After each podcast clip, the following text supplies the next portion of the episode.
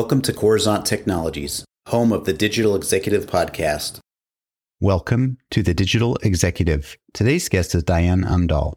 Diane Omdahl is the founder and president of 65 Incorporated and has been a trailblazer in the Medicare industry for over 30 years. She started her first company in the basement of her home and developed it into a multi million dollar organization providing Medicare related training and tools for home health agencies and long term care facilities. With her extensive experience, Diane operates 65 Incorporated and i65, using her expertise to provide unbiased and expert Medicare enrollment guidance to seniors, to families, and professional advisors. Her services are available through fee for service consultations and online software. Diane is also a very experienced and highly rated speaker. Throughout her career, she has delivered more than 400 Medicare related audio conferences, 200 educational sessions, and 100 in depth two day seminars. In the recent past, Diane has presented at LPL conferences along with webinars for certified senior advisors, Women's Financial Empowerment Network, and Resilient Advisor. Well, good afternoon, Diane. Welcome to the show. Well, thank you for inviting me. You're very, very welcome. I appreciate you making the time, but also getting to meet somebody new on the podcast every single day. And it's just an amazing thing. And that's what gets me out of the bed in the morning. I literally spring up out of the bed knowing I'd get to meet somebody really cool and get to listen to their story. So thanks again, Diane. Well, thank you. It's good to have a reason to spring out of bed. Absolutely. So, Diane, we're going to jump right into the questions here. Let's talk a little bit about your career in healthcare. You're a serial entrepreneur and now the founder and president of 65 Incorporated. Could you share with our audience the secret to your career growth and what inspires you? Basically, the secret to my career growth is my mother told me to always do things right. And I try to help other people to do that. And early in my career, I realized I was good at education. I was an educator probably two years out of nursing school in a hospital setting, and I moved from there into long term care. My master's thesis, I specialized in geriatric education, and that has been my focus through the businesses that I have started. I think helping people to make sense of things is what inspires me.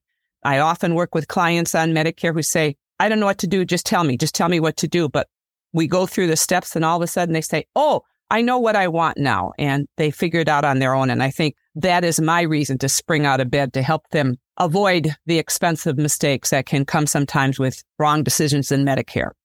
Absolutely. And I appreciate what you're doing. It's all about helping others and you do give back and you certainly got a vulnerable population there. A lot of baby boomers now that are retiring and, and beyond. And it's, I'm just so thankful for what you're doing to help others. That's just an amazing story. Yes, thank you. So Diane, you've done so much. We've talked just talked about that. You've done so much to help so many seniors and retirees get educated to navigate the complex world of healthcare, particularly Medicare. What was your vision behind this decades long endeavor?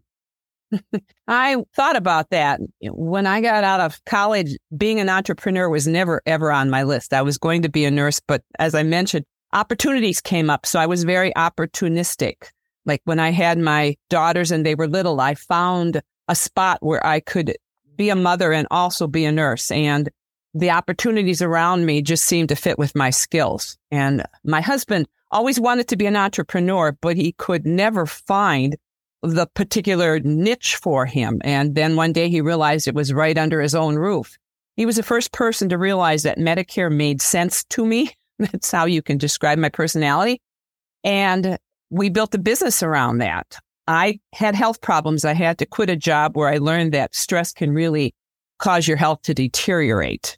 And during the break, while I was recovering, he said, Why don't you write that book that you think home care nurses need to learn how to do Medicare? Because there was no such book. I wrote that book three months later. We're at a national convention exhibiting it, and that was the start of our first business that we had for 23 years. So I think that was one of the secrets, just seeing what's in front of you, opening those doors and taking a chance. And, and my husband did. He left the Fortune 500 world to start a business with me. And uh, it was a struggle in the beginning, but as I said, we did it for a while. So I, I think that is part, one of the secrets is just realizing what you're good at, trying to specialize that, and then going forward with it. That's awesome. I love that story. And, you know, sometimes that solution idea or answers just right under your nose. So that is so cool. And I'm glad you were able to build that with your husband. Diane, I always talk about this a little bit. We're into emerging technologies. We're a publication and podcasts focused on that. And not all of our guests are technologists, but we wanted to ask is it possible that you're leveraging some of this new and emerging technologies in your business? And if not, did you find maybe a cool tool or app you could share with us today? Well, our uh, 65 Incorporated does one-on-one consultations, but we realize that we cannot help all the people and people do not want to pay for Medicare education when they can get it free from other sources. Um, we don't sell insurance. And so we decided we needed to come up with some kind of software system to be able to help people. And basically the system started out as an outline out of my brain and my one tech guy tried to find different applications that would work, but nothing really was accommodating to the types of decisions and the way things had to flow. And so we developed our own expert system. I, I, I'm not a tech person, as you just acknowledged. I'm the content, but I did talk to our uh, tech team and they said we developed our own expert system to help facilitate decisions related to the timing and the type of coverage that people need when they get into Medicare. And so that is what we have done. They use all kinds of apps and cool tools. I hear them talking about that all the time, but I, I have to admit I'm a graduate of a, of a one room school and, you know, technology is something that came very, it was difficult for me to get into. And, but now I am, I'm the brains behind it, but tools and apps, I have some, but I'm not your uh, digital expert, so to speak, but we have a great system because of the people that I have working with. Thank you for sharing. And that's totally fine. It's just kind of gives our audience really a broad perspective of all of our guests. We've had everybody from some, yes, I would say in the medical space, they're like brain surgeons, but they're AI or AI scientists, I'd say. And we've had them all over but what's really cool, Diane, is we get to hear everybody's story and how they're integrating technology into their lives and their business. So thank you for sharing that. So, Diane, last question of the day. Can you share something from your career experience that might be helpful for those looking to grow their career in healthcare or entrepreneurship?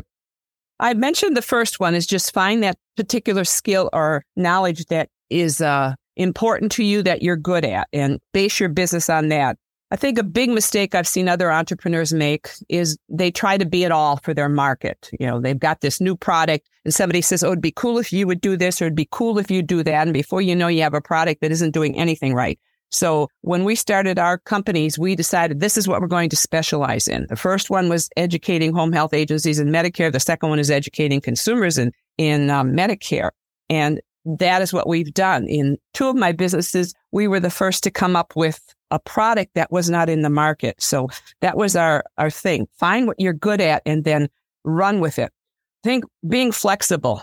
We had plan B, C, D, E, F, the pivoting on a dime. I, all, we did all of that and we adapted as we went and nothing was sacred, so to speak, in, in what we were developing. And I think something many entrepreneurs fail to realize is that you need to have some funds set aside for a rainy day. During the first company run, uh, Medicare changed the rules. Half of our home care agencies went out of business or were or, or teetering on the brink of bankruptcy. We lost a couple hundred thousand dollars in one year, but because my husband was a very shrewd manager, we were able to survive and we came out of that a much stronger company. So it, money is important to develop your product, but you also need to have some uh, sitting there just in case the uh, tide turns on you. And I think that was the very important part financially, but something special. That's the big thing. Don't try to be the end all be all for everybody. Thank you. Uh, love those little gems. We have, again, everybody's got a unique story and we get to share that story of yours now with the world. And we certainly appreciate that. Diane, it was a pleasure having you on today. And I look forward to speaking with you real soon. Well, well, thank you and enjoy the day. Bye for now. Bye.